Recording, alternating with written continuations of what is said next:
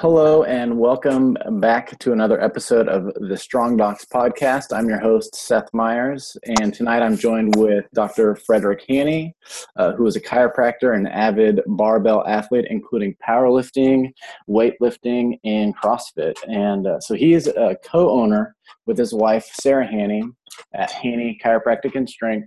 They also own Lake Charles Powerlifting and CrossFit Lake Charles in Lake Charles, Louisiana, right? Yes, sir. Yeah. So, Dr. Haney, go ahead and tell us a little bit more about yourself, some of your background, and kind of what you do to stay fit and stay active. Awesome. Well, first off, thanks for having me on your podcast. This is the first one, so I'm sure there'll be many mess-ups to laugh at. Yeah. But I guess as far as fitness is concerned, I did the normal, football, track and field thing in high school. From there, when I went into undergrad, I did a lot of, I was going to do football, then realized it wasn't conducive to good grades for undergrad. And so I figured, I'd forego being a meathead and try to, worry about my grades. And of course, then now I ended up trying to do both. But when I went through undergrad, I was a track and field athlete. So I figured I could do that and find enough time to do, things I need to do for my grades. Well, going through track and field, I just sustained a couple lower back injuries that led me into chiropractic. Going through chiropractic school, I continued to throw. And then my wife, she was my fiance at the time, or I guess my girlfriend, I met her over there. And then I got her into powerlifting, which then when I moved over here and started as a chiropractor, started working, I didn't have enough time to throw, but I had enough time to lift. So then I morphed over into powerlifting. So I kind of shifted based upon my lifestyle because that's, what I could handle doing. I've always liked competing. And so that's just kind of how, brought me over to where I'm at now. Did you throw in college? I did. I threw at McNeese State University. I had the school record at one time. It's since been beaten. I was one of the first throwers, hammer throwers for that college. Then I threw post-collegiately for a while. Made a lot of really good contacts through throwing, actually, because most of your throwers who go pretty far, they end up doing a lot of research and end up doing a lot of coaching after they quit throwing. Chad Wesley Smith is a real big time guy in the fitness industry, and he was a thrower for a long time. Mm-hmm. So he's kind of one of the more prominent ones that's gone from throwing into the fitness industry, dealing with powerlifters, weightlifters, and even general population, just health and wellness. Yeah. So I guess my curiosity is powerlifting. Especially what was that? You said 5 or more years ago? Yeah, yes. So we'll talk about your transition from power, and I guess maybe for some people who are listening who don't know the difference between powerlifting and weightlifting. So powerlifting is the squat, bench, and deadlift. Yes. And weightlifting is what you'd see in the Olympics, the snatch and the clean and jerk. So different lifts, but a lot of people will kind of get those things confused. So when did you transition from doing, I wouldn't say less because you still do a lot of powerlifting, but maybe some more weightlifting? So originally I was just throwing and then doing powerlifting as something to do with my wife. It was very fun.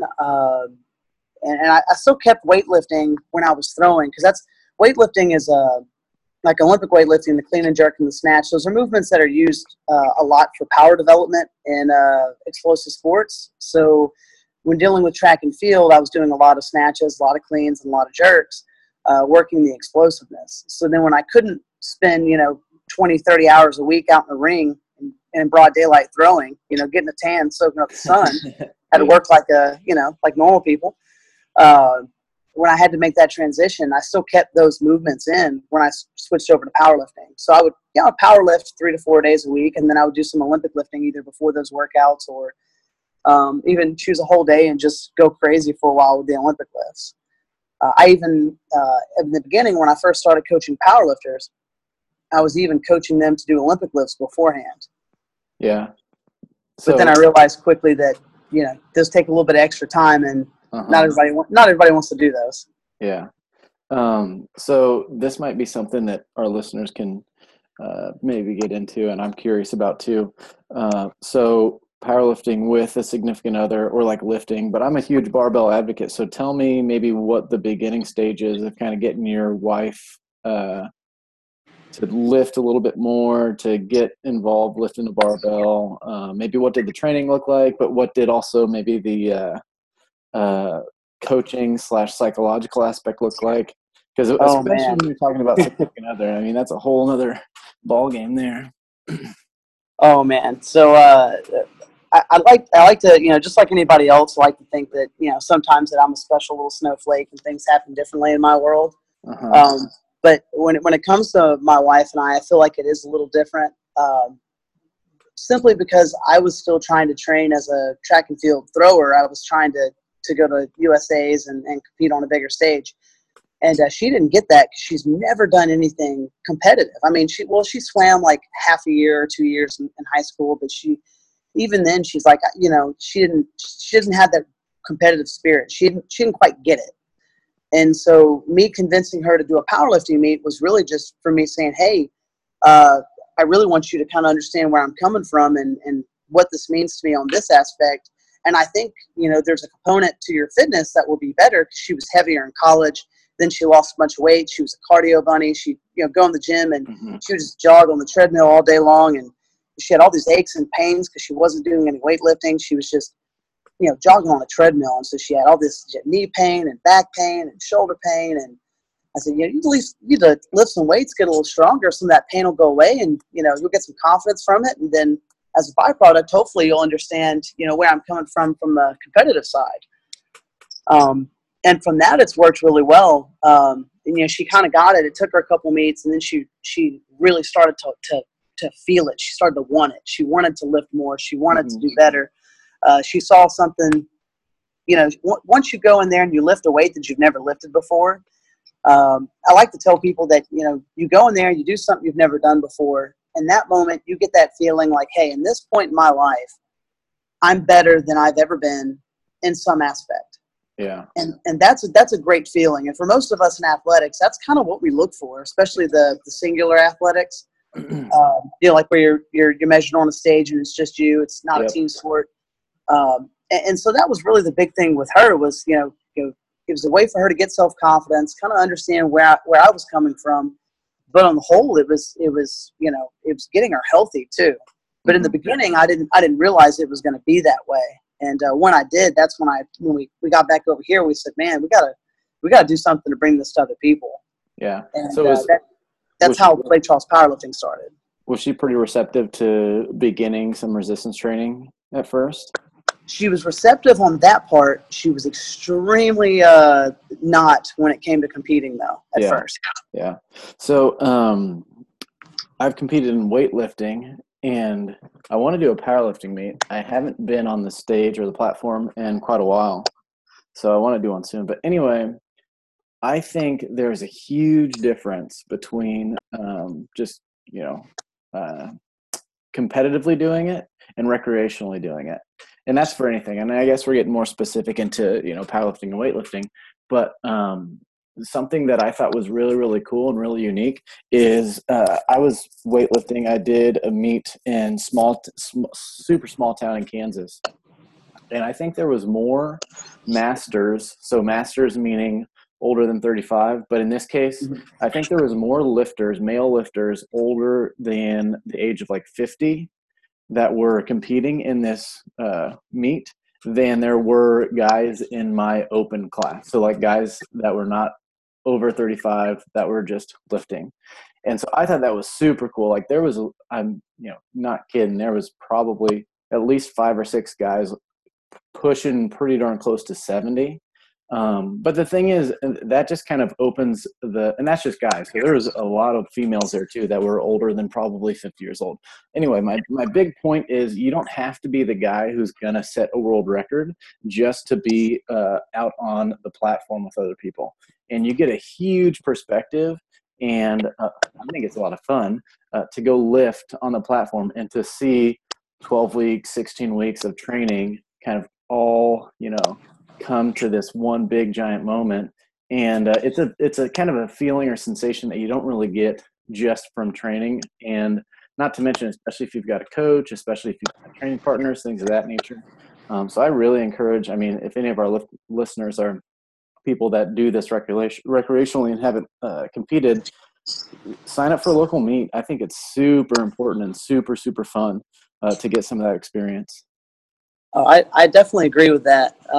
What's really interesting, you know, when I first started out, it was like for powerlifting, you know, my wife was, and I think she'll be okay with me saying this. She's not the most coordinated person. And just because she's, you know, her past athletic history was, you know, for the most part, non-existent. So for her getting into it, you know, she never really had any dreams in the beginning of like, hey, I want to do this, I want to do that. It was like, at first it was, okay, he's talked me into this, I'm going to go do it. And then it became, hey, this is kind of fun. And then it became, hey, it'd be cool if I could do this. And, you know, once that sparked, it was a lot different. But, you know, part of it with the competing thing, you know, it's one thing to do some resistance training or you know, to go in and you know, start CrossFit or start Olympic lifting or you know, even track and field throwing. But man, the most fun I think I've had in some competitions, you know, before starting the powerlifting team and being a part of the CrossFit gym that we own, you know, I competed all through college and post-collegiately. And at one point I was looking for some more meets to compete at, and I ran into this, I mean, pretty much masters only. So, you know, in track and field, it's all 40 and above. Masters only group of throwers, you know, track and field. And they held meets all over Austin. And so I would drive from Houston, because that's where I was living at the time, the Houston area. I'd drive with Austin and I'd go compete with those guys. And they just had fun. They threw everything, every event. You know, none of them really specialized in one thing at a time. And they had so much fun. And, you know, I'd go to these college meets or these, you know, where the professionals are at or anything like that. And it seemed like everybody was so concerned with doing well, they weren't having that much fun anymore. But these older men and women, you know, all the way up into, even there was a guy that was throwing the hammer, who was 102 years old. He'd get out of they wheel him into a wheelchair as long as he walked into the ring by himself. Wow. He was fine. And he would turn around, you know, once and throw out there. They'd measure it. And, I mean, these people were having a good time just because they were out there with their buddies, you know, throwing some implements around. Yeah, that's pretty cool. So when side note, so that you bring that up. So when I was in chiro school, I led the fitness club on campus. And it was kind of a way that we could get money to buy stuff for the gym.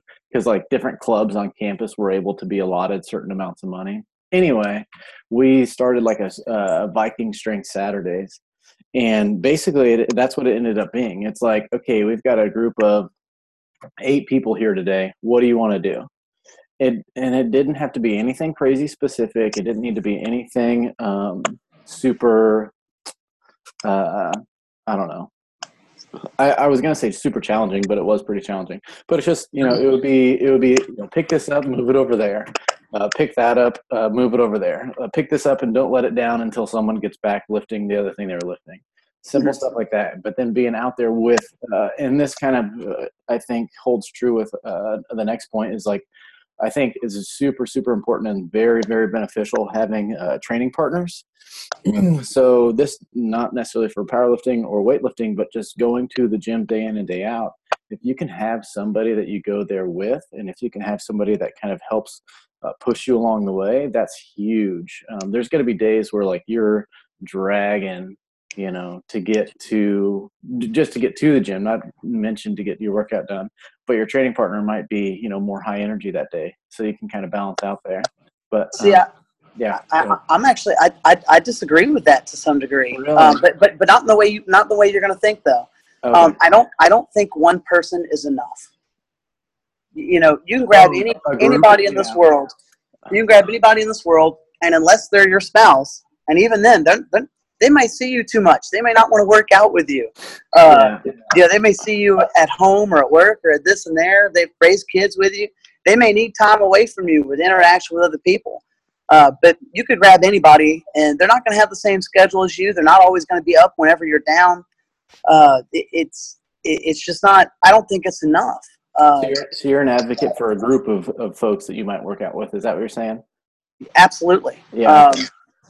So I work out a lot by myself right now, and so I'm kind of just like any other person would be like awesome to have around while I'm like going through hell. You know what I mean? Oh yeah, I did that. I'd be an advocate definitely for more than just one other training partner. But sometimes it's hard for someone to grab like three people. You know what I mean? So if you can. I think that's why CrossFit has made such a big jump in the last. I mean, I think that's why it's such a big thing. That's why powerlifting groups are starting to get big too, because the people who don't like the conditioning side, who just simply refuse to do it because of how difficult it is. Yeah, and it's difficult. I mean, you know, reps is cardio. I'm sure my powerlifters, when they listen to this, they're going to say, "Well, you know, why do you make us do more than three reps?" Yeah, I just did tens on front squats today, and I thought I was going to die. Oh man, no, but I think that's why CrossFit's such a big thing, because you know I did it by myself for years. I did it with one training partner or another, and you lose one training partner based off of, you know, someone got married or someone got a new job or had to move or, you know, just isn't motivated. But when you got a group there and they're going to be there at a specific time, you know, like that, like we got about 70, maybe 80 CrossFitters in our gym now. And let me tell you, they want to be at the specific class they're going to be at, because they know that, you know, their buddies that they co-compete against sometimes or that they team up with, they're going to be there. Yeah. And they know they can look around and, you know, I can always look over there and I can see certain guys that, oh man, he's kicking my butt today. I better not let that happen. There's something to be said for that. You can get motivation. You know, there's a room of 10 other people doing the same thing. Just nothing better than that. I hear you. So you mentioned something while you were talking earlier that I wanted to touch on, because I'm a big advocate for this, and I'm sure you are. But so you said your wife before was kind of that cardio bunny. Someone would come in, get on the machine or the cardio machines, I'm guessing, and just kind of go to town. But she was having aches and pains, so on and so forth. So what I want you to talk about maybe a little bit, if you want to, is the importance of resistance training. So a lot of our programs with Strong Docs, like even if it's like a weight loss program, it'll look like a super beginner, like bodybuilding style workout, in the sense that you're doing upper, lower body type splits, and you're getting resistance training in. Obviously we add in some cardio and obviously talk about diet stuff, but the thing is, like, we're big advocates for doing resistance training and making sure that that is part of your regimen. So go ahead and talk about that a little bit if you want. Yeah. So you know, whether it's powerlifting or CrossFit, whoever comes into the gym, and we have people that want to be somewhat competitive in either one, and then we got most people that are like, this is just fun for fitness, so this is how I'm going to get fit. But either way, what I'll tell, you know, depending on the type of person that comes in, and my wife's going to kill me for saying this, but when they come up and they say, hey, you know, I want to tone up, or I want to lose weight, or I want to do this, and I'm thinking, well, let's break this down a little bit. When you say you want to tone up or you want to lose weight, what you're really meaning is you want to have more muscle and you want to have less fat. Yep. Yeah. And then I look at it and I said, so what you're saying is you want to look better naked. Yeah. That's the only thing that matters. And every time they'll stop, and even the ones that are kind of taken back by that, they'll stop and they'll think for a second and they'll look at me and go, you know what? Yeah, that's what I really want. That's when I want to look better naked. And that's the easiest way to break it down and to get them to say, hey, you know, that's what I really want. And from then I say, you know, then we've got to get stronger. You got to get more muscle and you got to get less fat. So you got to get more muscle by getting stronger, building up the parts of your body that may have been neglected by lifestyle or just the normal, you know, strains society puts on our body. And then we got to do enough to get some of the fat off, and we got to, you know, maybe curb the diet down a little bit. and they usually respond pretty well to that. And without the lifting, like the people just doing cardio, they're gonna hold a lot of fat reserve for that. If they're lifting though, they're gonna lose inches a lot faster. And so that's what I really try to stress is the lifting is what's going to, you know, one, make them stronger for later on in life. It's going to make them healthier because nobody is, well, I won't say nobody, but most people generally aren't as strong as they should be as a normal living, breathing human being. Yeah. And so that's always got to be number one, because if you're not strong enough, you can't build the endurance without the strength. So you have to work on both. Yeah, I agree. And I mean, I don't know what your thoughts are on this, but I've kind of ranted on this, and I had strong thoughts about this in the years past. But you mentioned people not being as strong as they need to be. I think that's exponentially true when you get into the geriatric population.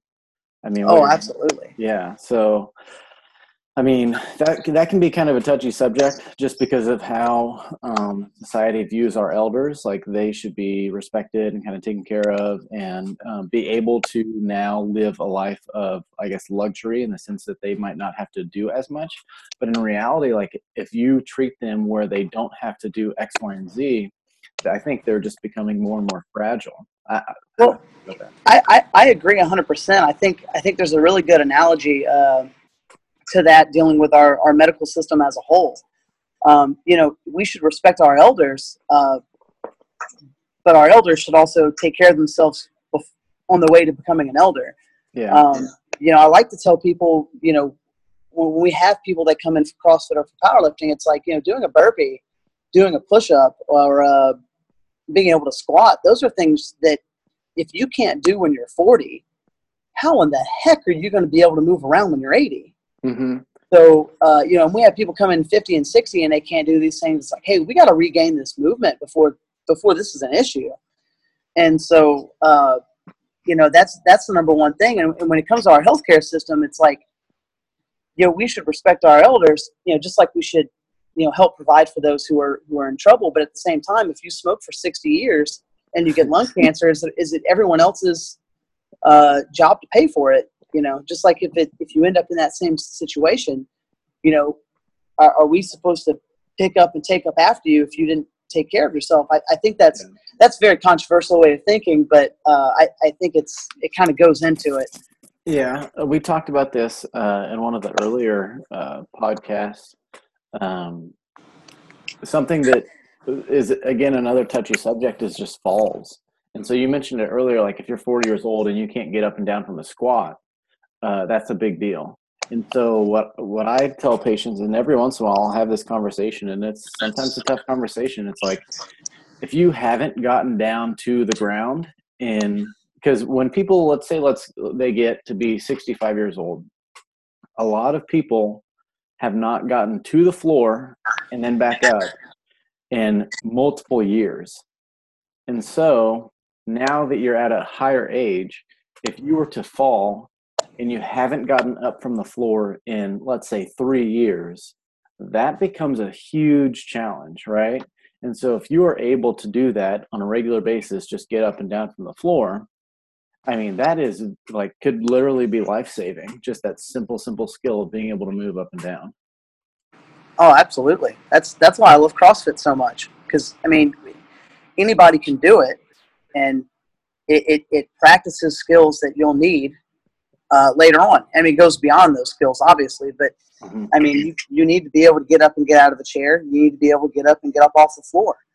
You know, in any CrossFit gym you go to, you're going to be doing burpees. Yeah. You know, you should be doing squats, though. I found out recently that's not always the case. Really? Yeah. There's some CrossFit gyms that are getting away from the CrossFit model, and they're more doing like CrossFit light. Like there's not really any weightlifting. There's no squatting. There's no kind of deadlifting, nothing like that. They're essentially taking the functional out of fitness, I guess. Local to your area or what? It's not primarily a local thing. That, you know, but there's a lot of boxes that are a lot of CrossFit gyms that are trying to make it more, I guess, more Orange Theory instead of and less, you know, old school CrossFit where you're actually, you know, doing kettlebell swings, you know, you're jumping up and down off the box, you're squatting, you're doing stuff like that.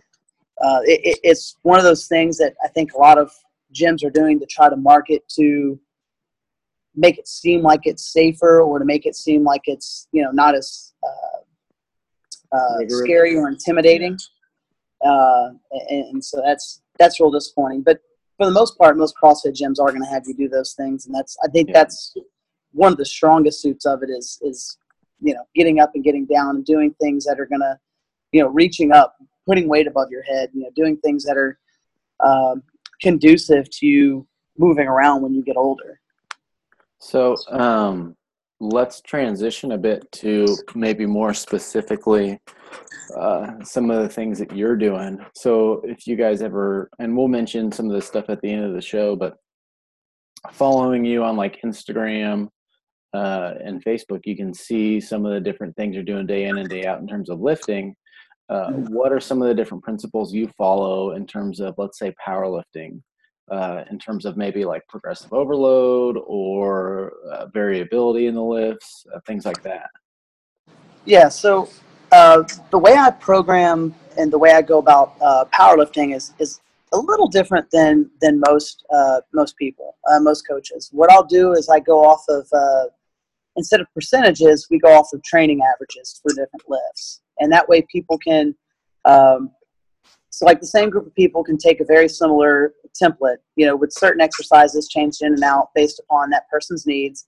You know, if they squat with a higher or lower bar position, or they deadlift differently, or they have a previous low back injury or shoulder injury or something like that, we'll change some of their exercises. But there starts off with a similar template, similar rep ranges for most people.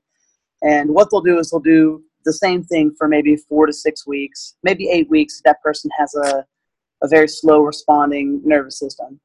And they'll kind of do the same exercises week to week, but they'll track their progress. And so maybe, you know, for simplification purposes, maybe somebody does their back squats and they have, you know, 5 sets of 8, and say they go, you know, 2 sets of 200 pounds, a set of 250, and then 2 sets of 300 pounds. So then their training average is 250. So then the next week when they come back around, the idea is that they need to beat that training average for that specific lift, for that specific rep range.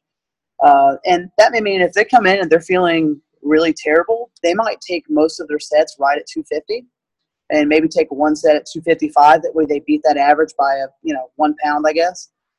Or if they're feeling good, they may take 2 of them at 250, 2 of them at 275, and maybe another at 300. And then their training average goes up to, 270. So the idea is that if they feel really good on the day, or they're the kind of person who likes to push, they have the option to do so. If they're feeling bad on the day, maybe they just got off a double, or maybe they just got off nights and didn't sleep at all, whatever, and they come into the gym, they have the option to kind of hold back intensity-wise. That way they can kind of control the day-to-day periodization intensity-wise, but from the maximal over or for the overload principles, progressive overload principles, they'll be able to adhere to that, even if they come in and they're like, oh, well, this is going to be a rough day, but I'll be able to come in and still hit the training numbers I need to hit. And they're not sitting there at work all day or at school or whatever. We got a lot of college kids too.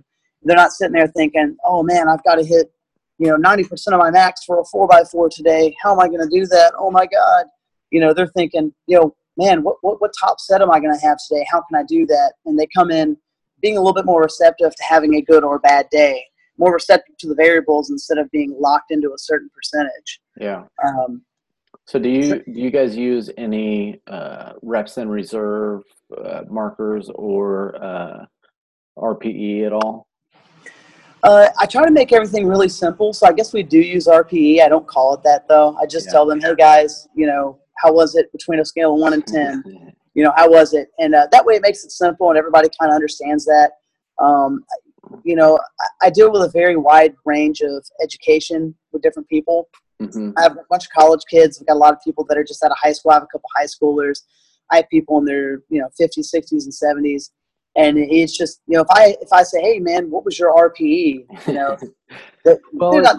Most of them don't even care to know what that is. I got a handful that they'll ask me questions after training and stuff, but most of them are like, yeah, man, it was a 7. What do you want me to put on the bar next? I'm like, all right, man, do this. And they're good to go there. Yeah. So there's definitely some evidence to say that it takes a little bit of time to build up some skill to like developing, like being able to tell an RPE. Yes. I don't even think we said what that is. So RPE stands for rate of perceived exertion. Generally speaking, the way it is used in like powerlifting or whatever, for weightlifting, I guess, 10 out of 10 would be like the worst like thing ever. Like it's super hard, super tough. You couldn't do any more. And then it just goes down the scale from there. So like 9 would be, it's pretty damn tough, but you could have done maybe a little bit more, 8, so on and so forth. So that's kind of what we're talking about if you don't know what that is. So that's another scale that people will sometimes use to try and change up their programming from week to week or day to day. If it's really, really tough one day, they might back it off the next time they come in and train, so on and so forth. So that I like what you said. So will you have them do essentially the same progressive overload for that full 8-week? Like I guess you mentioned a range, but I'm just kind of. Well, it kind of depends on the lifter. You know, some people that have a very responsive nervous system, it'll take them 3 to 4 weeks. They'll normalize. They'll just destroy it, and then they'll have, you know, a week where everything kind of goes haywire, and they feel like, oh man, I need a change. It's getting to me. And then I'll have some that like they'll just be able to either they won't make big enough jumps to where it'll force you know, very high stimulation, or they'll drag it out a little bit. And then they can usually last a little longer on that same template. But I'll change it based off of their needs. Most of them will usually crash and burn about the same time. And this is more volume to speak. Like when I'm peaking somebody for a competition, it's a little bit different. The rep ranges will change week to week or every 2 weeks, and there'll be subtle changes in the accessories and things like that. But when doing volume over long periods of time, which is most of my guys are on. Extensive volume training because we're all waiting for bigger meets down the end of the year and the beginning of next year. Most of my people, I got a big group competing in August and then some more in October. But for the most part, everybody's December. In Louisiana or Texas? So mostly Texas. I'm having trouble getting some meets in Louisiana. So we're going to Beaumont. We're hosting a meet in Beaumont because we can't host one in Lake Charles currently. Hosting one in Beaumont. We're having 16 compete there. We'll probably have about the same compete in October in Houston. So I don't think I ever told you, but I'm in Houston right now. Hey, gotta come down and see us. Yeah, I'm moving shortly, so I won't be in Houston much longer. But sad. How far are you away from Houston? We're about 3 hours, actually. No, it's not bad. Yeah, 2.5, depending on what side of Houston, but. It's about 2.5, 3 hours depending on where you're going. Like the meet we're doing is in the Woodlands in October. That's right.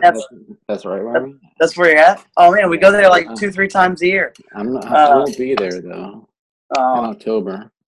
Maybe I'll come down. You should come down, hang out, see what it's all about. But yeah, when it comes to how long I'm going to keep somebody on a cycle, it really depends on how their body's responding. But for most people, they can hang on for 4 to 5 weeks at a minimum. But once I get to where I've changed, once they've been on a long volume cycle for a long time, it'll change more often. Like I'm to the point, some of them have been on volume for so long that I'm having to change it every 3 weeks to keep up because they're getting to where their body needs to peak. So that way they can have that big up and then they can have that big down right after, that big nervous system spike. Yeah. So a lot of our, like what you're describing is kind of how our templates work. So it's 12-week plans, 3-4-week blocks, where we kind of change the volume and intensity with each block. And overall, we tell people, you know, this is your workout for 4 weeks and it's the same workout. But within that workout, you should be trying to either add an extra set for the week at similar weight or add weight on the bar or whatever exercise it is. So at the end of every single week, that volume has gone up and up and up and up, and then they're ready to change and go to the next phase. So yeah, that progressive overload manner. I like how you described it, because I don't know if I've actually ever heard it explained the way you explained it in terms of an average load for the week or for the session. That's pretty cool.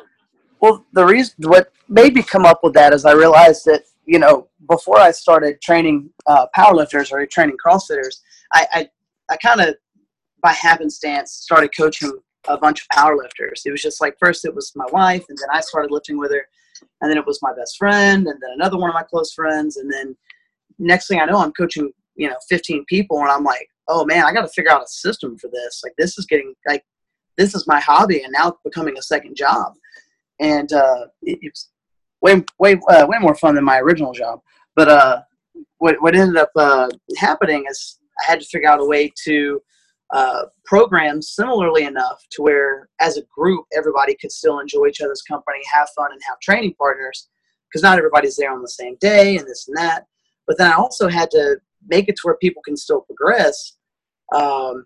And then I also had to compete with, you know, different people's demands of stress on their bodies. You know, so-and-so's, you know, planning for a wedding, so-and-so's working nights for a month, so-and-so's working their 25th day straight, but they're still training. And then so-and-so has all the time in the world because, you know, she's taking 12 hours this semester and can rock it. Joke. Yeah. That's the college minimum is like 12 hours to be full-time, and that's like a joke. Yeah, oh yeah. Whatever. We are. It's funny because I remember when I started undergrad, I started off like 18 hours is what I started, and I was like, oh my God, I don't know what I'll do with myself. And then, you know, by the time chiropractic college is ending, I'm trying to figure out in what order, what classes I can move around and go study on my own and kind of skip out so I can go find time to, you know, do my preceptorships and stuff.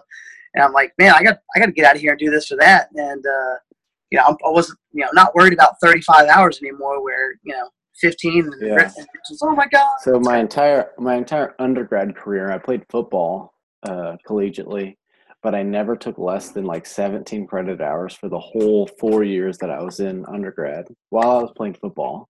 And it's like, when people tell me they take 12 hours, I'm like, what do you, like, especially if they don't play a sport, if they tell me they take 12 hours, it's like, what do you do all day? Yeah, unless they're working, I'm like, come on, man. Yeah, like, if they're working, that's a whole nother thing. But yeah, it's like 12 hours, like that's nothing. Anyway, so let's maybe move on to maybe the roundup question. So this might take a little bit, but we'll see how it goes. So let's go through. If you were talking to somebody at your gym, or if someone come up and asked you, you know, what are the top 3 things that I can do as I'm trying to improve through, let's say, barbell sport type things, what would you say? Like 1, 2, and 3, what would you say? Okay, so somebody comes up to me and wants to improve in a barbell sport, I'd say find somebody who knows more than you do and learn from them. Get a coach. Find somebody who's going to hold you to a standard. You know, everything we do has standards, you know, whether you're competing, CrossFit, powerlifting, Olympic lifting, track and field, football, there's always some type of standard. There's a line you have to reach. There's a depth you have to reach. There is, you know, a specific way that you're going to have to lock out or pause something. Your chin's going to have to get over a certain object. There's going to be some type of standard that you're going to be held to, and you should be held to that during your practices. And if you're doing it by yourself, it's going to be a lot harder to keep yourself honest, especially if you don't have if you haven't been doing that well, you're not going to be able to feel the positions well enough to know if you're hitting it or not. I mean, I would like to say I'm a pretty decent squatter, and I still have people give me an up call at meets. You know, I still have my coaches come up and yell up for me when I hit depth. Because even at the level where I've been doing this for years, you know, I still need that extra help. So just real quick, what's an up call? Okay, so when I say an up call, I mean, you know, you have to reach a certain depth in the squat for competition, And this was true for powerlifting or for CrossFit. So when you reach a certain depth, which is your hip crease has to be below the top of your knee. So well below a 90-degree knee angle. And so when you get to that point, there's no call for that in competition. So what I'll do is I'll have one of my other coaches stand by, and once I reach that amount of depth, they're going to yell up. And that's just so I can know that, hey, I've reached depth. I can go ahead and come up. Because in powerlifting, you have a judge on each side looking at your depth. They're not going to say whether you hit it or not. Once you complete your squat, they're just going to give you a better white. Yeah, they're just going to say yes or no. And, I don't want to take any chances. And, even though I have really great body awareness, in the moment I get excited and I might not have good enough body awareness. I might have somebody else help me out with that. And if I've had, 10 plus years of experience doing this, someone who's just starting out, it's going to be really beneficial for them to have at least one person as a coach, maybe someone who's in that gym or who's they can find online and send their videos to. Something is better than nothing. If they can get in with a group, that's even better. Because if you have, 15 people in the room that are all staring you down, while you're in there, and that's kind of the reason for our powerlifting group, Lake Charles Powerlifting, is if you're not squatting in depth, you're probably going to have 5 or 6 people walk over to you.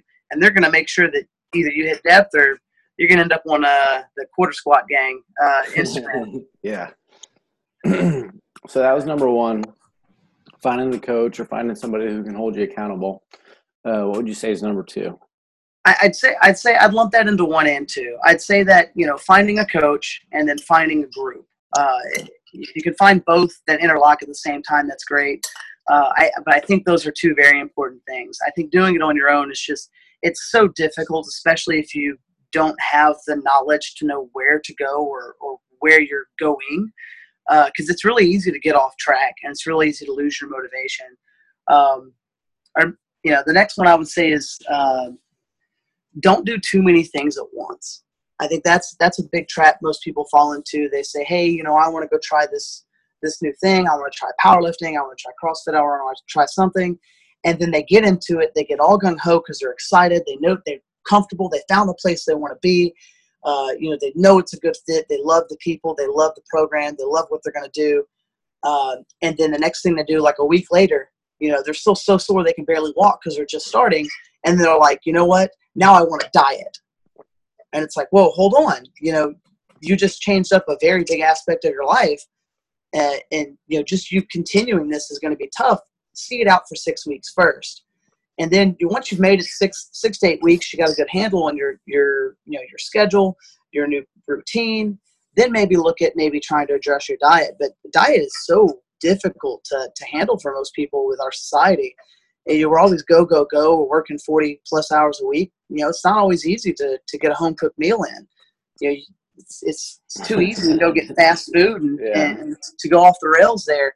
But, you get really excited, and then everybody's, hey, I'm going to do this, this, and this. Well, and they're like, okay, well, now I'm going to try to diet. And it's just too much.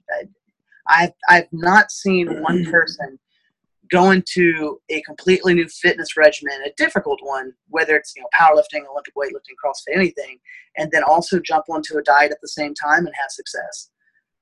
Usually if they jump onto some type of diet plan, like, Renaissance periodization or just anything, they're starting to count their macros for the first time or anything like that.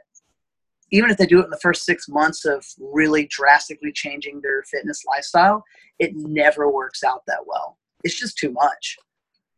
Your body your mind deals with stresses the same way. So different stresses the same way. So if you're changing up so much, you have only so much willpower, and if you're using all your willpower for this newfound fitness journey, you shouldn't be tearing away at that willpower by trying to stuff too many things on top of your plate. So I would say that's a very important thing. And I guess I will have a number three. I'll say the number three is real quick. I just want to add on to that point. So that's something that I'm kind of like in the middle of right now. So I'm trying to bulk. I'm trying to add weight. And so for me personally, I want to try and be competitive in the world of CrossFit. So like when the open rolls around, right? The thing is, like, if you don't make regionals or if you don't make the game, the time to like really get like bulky or like really heavy into like your strength training would be like now. But now is like the summer. And so like you're trying to bulk while you're in the summertime.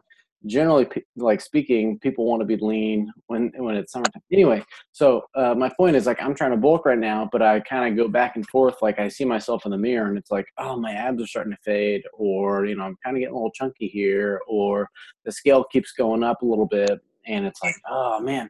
But you know what? Like, I just have to – and it's tough. It really is tough. Like, there's times where I don't eat enough. I've been eating the whole time we've been talking.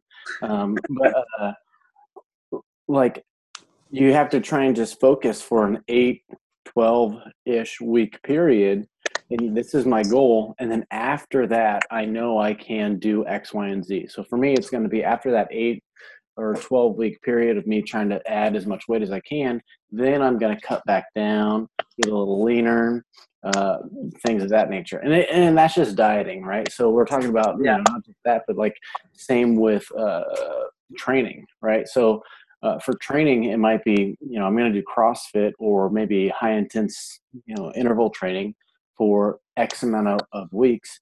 And you just have to know that in the grand scheme of things, you know, you can really become very variable in how you change things up from block to block to block of training.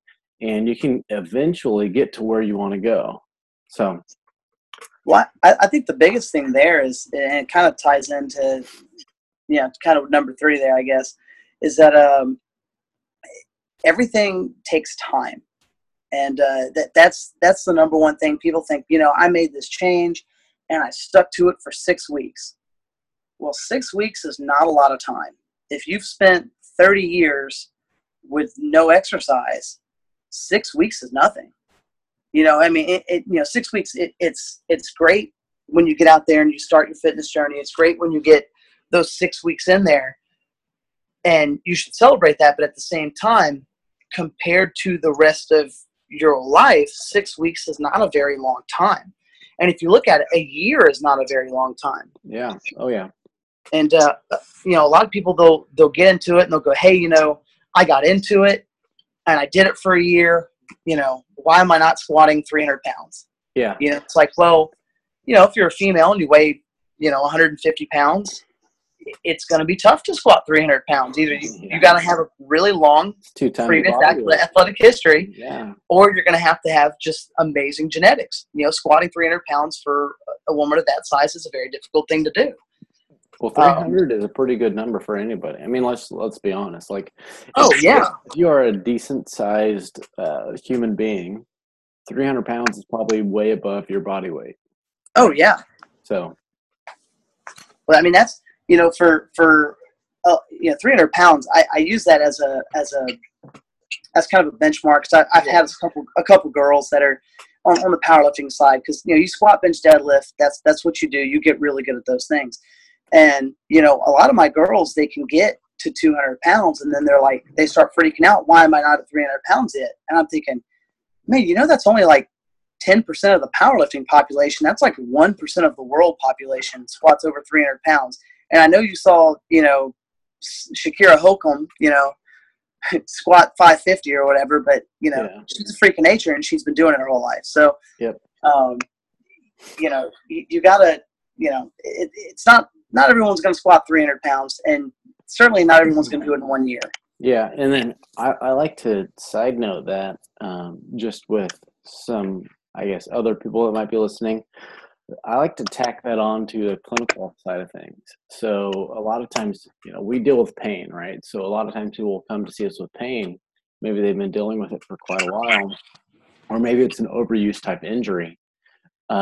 And they see you in like 1 or 2 visits, and they might start getting frustrated in the sense that, like, it's not getting better yet, or it's not getting substantially better yet, right? So the thing is, like, if you look at the grand scheme of things, like, things might take longer than you in your mind anticipate them to initially take, right? So like, oh, I can just go get in and like get an injection or get X, Y, and Z and I'll be better, like that. When in reality, especially if it isn't like traumatic, and this is again talking more clinically, things might take a little bit of time to outwork your motor pattern deficiencies, so on and so forth, to eventually overcome some things that are eventually causing some of that pain.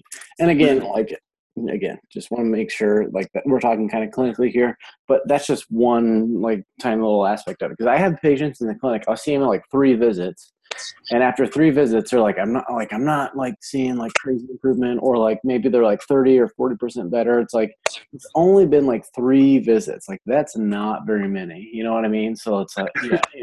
Anyway. Well, yeah, I'll get some that'll come in and, say so-and-so, I'm going to choose a not normal, profession that comes in. But let's say, a truck driver comes in, for instance, and it's like, hey, I want you to fix up my neck pain. It's been hurting for 3 years straight, but it's really bad now. And so, say I treat that patient, and he walks out of here and he goes, oh, well, that didn't feel any better. And he's like, well, I'm not coming back in because that didn't help. And it's like, man, you want me to undo, how many years worth of bad posture and a rough job on your neck versus 3 years of pain? You're going to give me one shot? And I think people treat their fitness that way too. They go, oh, well, I spent 6 weeks doing it. And I didn't lose 30 pounds. It didn't work. Exactly. Like, yeah, but you ate a Big Mac every day for 20 years. Yeah. Yeah. Yeah. So, I think we're getting, is there any other points that you might want to mention at all, or anything that you've got on top of your mind that from our conversation that you might want to mention real quick? Yeah, there was one thing earlier we had talked about, the benefits of people who aren't necessarily trying to break a world record or anything, but yeah. So I think off air real quick. So I just want to say this so everyone kind of gets the context. So I think this is where you're going. So fitness, so especially like competitive fitness. So we're talking people who compete in powerlifting, weightlifting, CrossFit, versus wellness and the general scheme or idea of exercise. Is that kind of where you're going? Yeah, yeah. You had said something about the benefit of people competing, even though they're not trying to break a world record in one thing or the other. And I think, much like what I was talking about the group earlier, I think competition really drives fitness. And whether that's competition in yourself or in, going to a meet and doing something in front of other people, I think, you might not be going there to win a powerlifting meet or to win a CrossFit competition. I mean, I did a CrossFit competition last year, and let me tell you, those people can work. I got my butt handed to me pretty badly. Probably the worst loss in any kind of competition I've had in my adult life. It was rough. Real quick, I just want to mention, because I don't think we had said this before, but it's in your quick little bio, maybe like body weight and some of the numbers for powerlifting and weightlifting that you've hit, so people have an idea of like where you're coming from there. Okay, so from an Olympic lifting standpoint, I've hit a 250-pound snatch and a 328-pound clean and jerk. I've squatted 700 pounds in sleeves. I've benched 419, and I've deadlifted 661 pounds. So I'm a lot stronger than the average CrossFitter. And then what body weight do you typically like compete at? 220, about 220 pounds. So that's like way I mean, I'm not trying to say any slights or anything. That's way heavier than your typical CrossFitter. Oh yeah, no, your typical competitive CrossFitter for a male is going to be around maybe 190 to 200 pounds. You might have an outlier around 210, but most of them are 180, 190 pounds.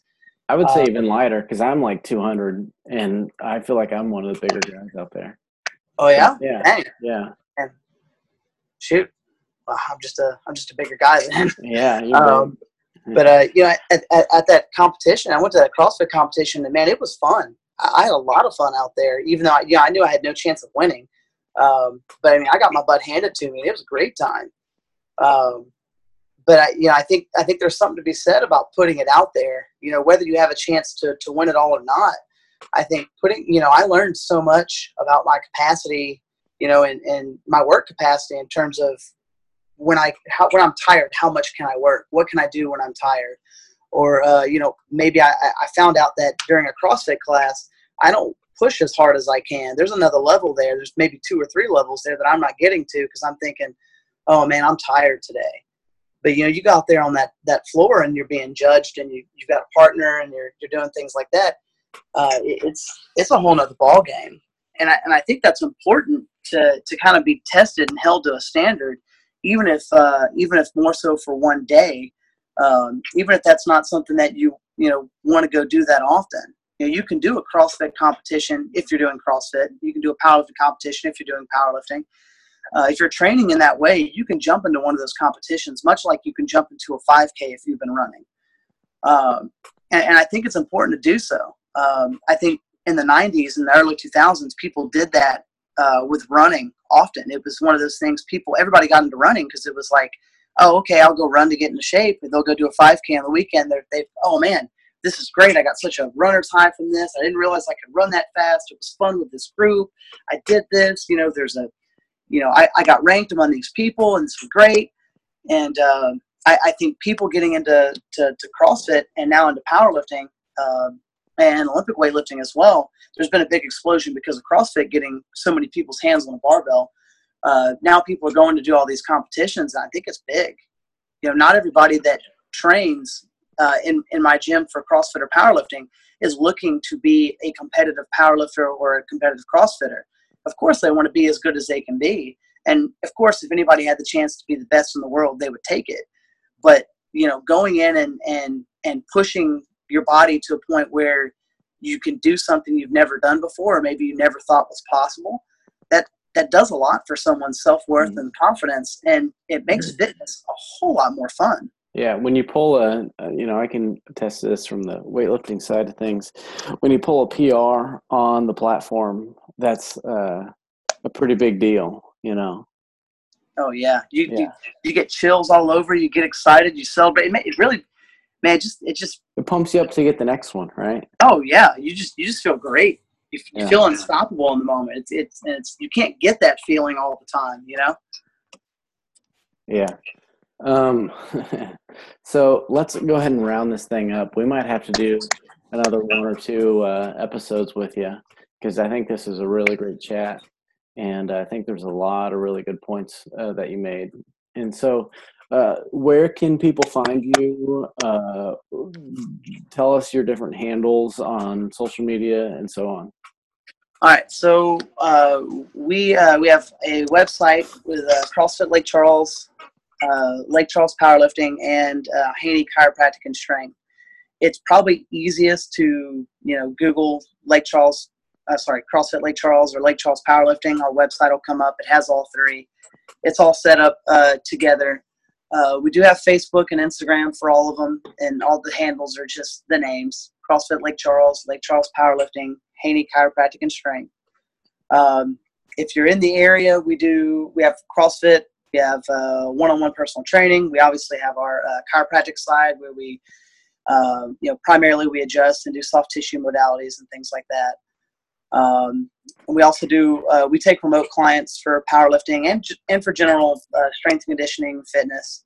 Right now our CrossFit side we have about 80 CrossFitters, about 70 powerlifters, and 20 of which are remote. You know, we have some in Houston, we have some in different parts of Mississippi and Kentucky, and just kind of all over. I even had a couple guys that were stationed in different places around the world. Military guys that were they'd get these iPhones on base and they'd send stuff back and forth, and I'd coach them via iMessage and things like that. So this technology has made it really interesting where you can get information out there, and much like the podcast, you can actually get out there and send videos back and forth, and that's pretty much what we do there. Awesome. So if anyone's in the Lake Charles, Louisiana area, please go ahead and look these guys up, whether you need relief from pain, or if you're looking to try and improve strength and conditioning. And if anyone's listening who wants maybe some remote specific powerlifting coaching, Frederick Haney, I would say he's top notch. So it's been a pleasure chatting with you, and it's been really, really awesome to have you on the show. And like I said, we'll have to have you back for another probably one or two or more episodes, because this has been great. So awesome. Anytime. Yeah. Awesome. Appreciate you for having me. Yeah. So anyway, if you guys can like us, review us, leave us 5 stars, and share this podcast with your friends. Thanks, and take care.